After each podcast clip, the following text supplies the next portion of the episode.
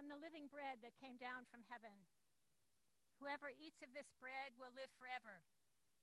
And the bread that I will give for the life of the world is my flesh. Is the mic working? I baked another loaf of oatmeal bread this week. I put my largest glass bowl on the counter. Measure the flour and oats, yeast, salt, and soft butter. Add milk and honey warm to 120 degrees and stir until it's a shaggy dough. I oil the countertop and turn the dough onto it. I tune my internet radio to classical Venice. I knead for 10 minutes as I remember the canals and churches of that glorious city. The dough is sticky at first, but then it becomes pliant and forms a smooth ball. I gently place it into a smaller oiled bowl for rising and find a sunny place for it to rise under a tea towel. I say, Hey Siri, set the timer for 45 minutes. When the timer goes off, I look to see if it needs more time. And when it's doubled, I put it back on the counter and shape it into a loaf and slip it into a greased pan for its second rise. When the top is no more than an inch over the rim of the pan, I put it into a preheated oven until the timer goes off. And this is the hard part smelling the bread as it bakes until the timer goes off.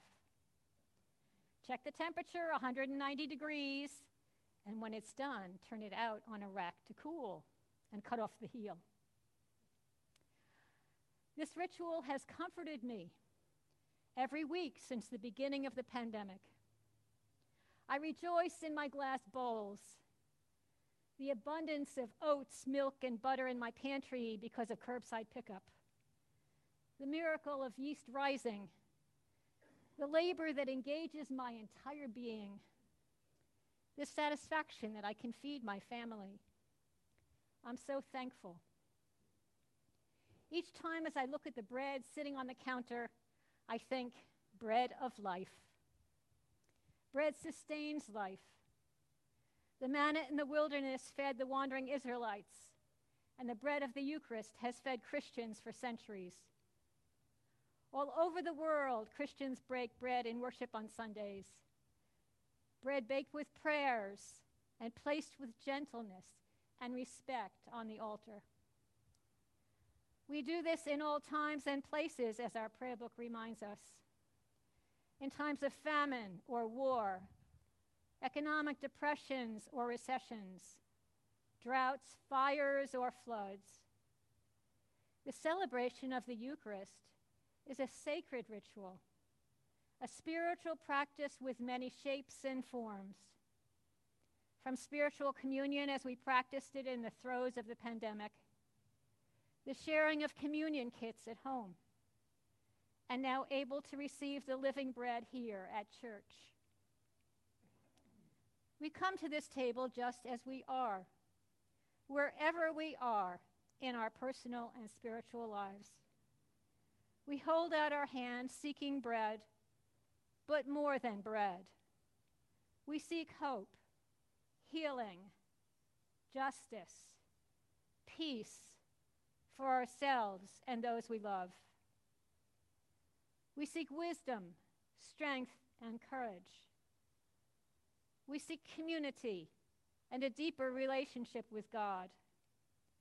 And God knows these times have tried us. St. Paul tells it like it is in today's letter to the Ephesians the days are evil. Here in the western United States, we suffer unrelenting drought and historic forest fires that have burned much of Sonoma County and leveled the cities of Paradise and Greenville. I read the UN climate change report issued this week. It concludes, quote, continued global warming is projected to further intensify the global water cycle, including its variability, global monsoon precipitation, and the severity of wet and dry events. Their technical maps that they show on page 23 project increasing drought for California. And closer to home, parents and grandparents and teachers and others hold our breath as unvaccinated children return to classrooms. You never know, I found myself muttering several times this week. We may come to church today with grief, anxiety, and even anger about many things. Loved ones we're losing or lost, climate change, the coronavirus, or untold political upheaval, upheavals, including the fall of Afghanistan. We come because Christ calls us here to make the most of time, to understand what the will of the Lord is, to be filled with the Spirit, and to give thanks to God the Father at all times and for everything in the name of our Lord Jesus Christ. St. Paul says it well. Yes, the days may be evil, but in the Holy Eucharist, Christ instituted the sacrament to bring us together, to sing psalms and hymns and spiritual songs, making melody to the Lord in our hearts. Moses gave the Israelites manna, but the risen Christ gives us a community to give good enough thanks to God, thanks as we are able in the midst of evil days. God created you and me in love. And God yearns for us to have all we need to get through hard times. And not just to get through them, but to be raised to new life after the death of illusions, hopes, dreams, loves, or whatever in our lives has died or is dying. As Christians, we have the bread of the Eucharist and the living word of Jesus saved in our Gospels.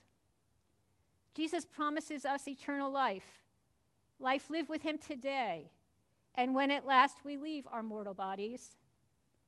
Jesus promises, Those who eat my flesh and drink my blood abide in me, and I in them. In the ritual of the Eucharist, Jesus shares an eternity of love with us. Love here today as we wonder how to save water, prevent apocalyptic fires, make a living, love our families, and work for justice and peace as we are able. Love tomorrow and love the next day as we see Him in the Word of Scripture and in the lives of those who care for us in His name. Love as we leave these mortal bodies to join Jesus in eternity. I remember a time in upstate New York when I was working full time at a university an assistant professor, trying to publish enough articles to get tenure, which I didn't get, to design new courses that the department wanted, to love and raise our young daughter, and to figure out how we were going to make it all work when the recession hit and my husband was laid off. Outside, I was functioning well enough, teaching classes where students and I learn new material side by side doing some research with the help of two gifted research assistants, and enjoying family activities like ice skating or fishing or hiking along the Erie Canal.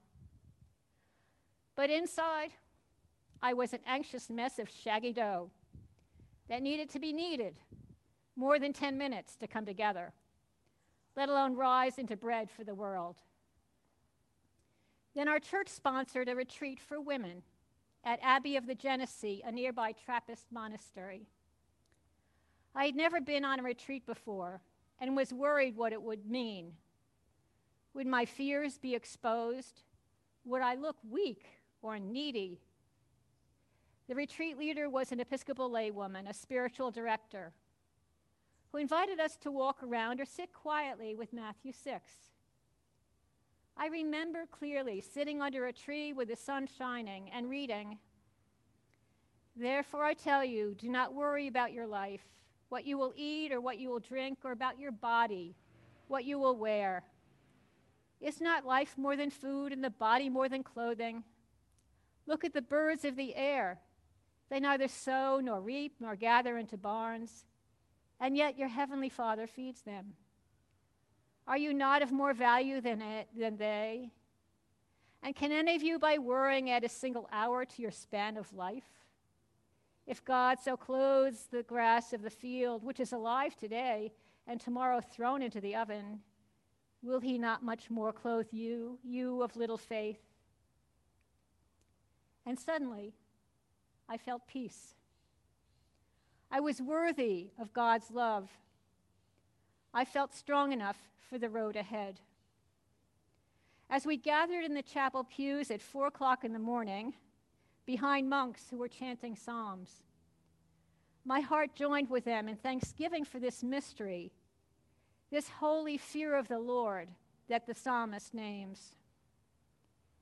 The fear of the Lord is not anxiety about God's judgment, a death dealing fear that buries our hearts and minds in guilt or shame. The fear of the Lord is a life giving fear, an emotion, a movement that opens our hearts and minds and bodies too to God our Creator, Jesus our Redeemer, and the Holy Spirit who blesses us with grace and peace. The fear of the Lord is a holy fear, a spirit full respect and honor for God, an honor that guards us from evil, turns us away from distractions, and inspires us to understand what the will of the Lord is. In a ritual like bread making in a home kitchen, or meditating on scripture under a tree, in the ritual of singing psalms and hymns and spiritual songs, and in sharing the bread of the Eucharist, time lifts its heavy burden off our hearts. In gratitude for abundant pantries and glass bowls, for Bibles and spiritual friendships, we can taste and see the love that reaches out to us from eternity, from Christ who invites us into a holy, if only momentary, rest, nourishment, and peace. In whatever rituals you may have come to embrace in this wearying pandemic, like calling a distant relative, or walking, or singing, or writing, or tending a garden, or making a cup of tea. And whether you logged into Zoom Church or drove to this place today, Jesus is present. Jesus is here as we open our hearts and minds to perceive him, as we welcome the strength and courage and grace he offers us on this dry and stony road. In our baptismal vows, we place our hearts and minds and bodies at the service of Jesus to do good and seek peace and pursue it in the words of our psalm today. So many people and things would tempt us from walking in the way of insight, from working to transform a broken world. If it's one silver lining of this pandemic, I'm learning how easily I am distracted by ads in my inbox, social media, and news reports, as if any more information about Eddie Bauer sales, or political corruption in Albany, or resistance to masks in Texas will heal, restore, and strengthen me. No. In whatever evil days we may suffer, our mindful enactment of daily rituals, daily prayer, meditation on Scripture, breaking bread in the Eucharist, this is the true food that Christ gives us to participate in eternal life, to understand the will of the Lord, and to pursue it. For Jesus promises, I am the living bread that came down from heaven. Whoever eats of this bread will live forever, and the bread that I will give for the world is my flesh. Amen.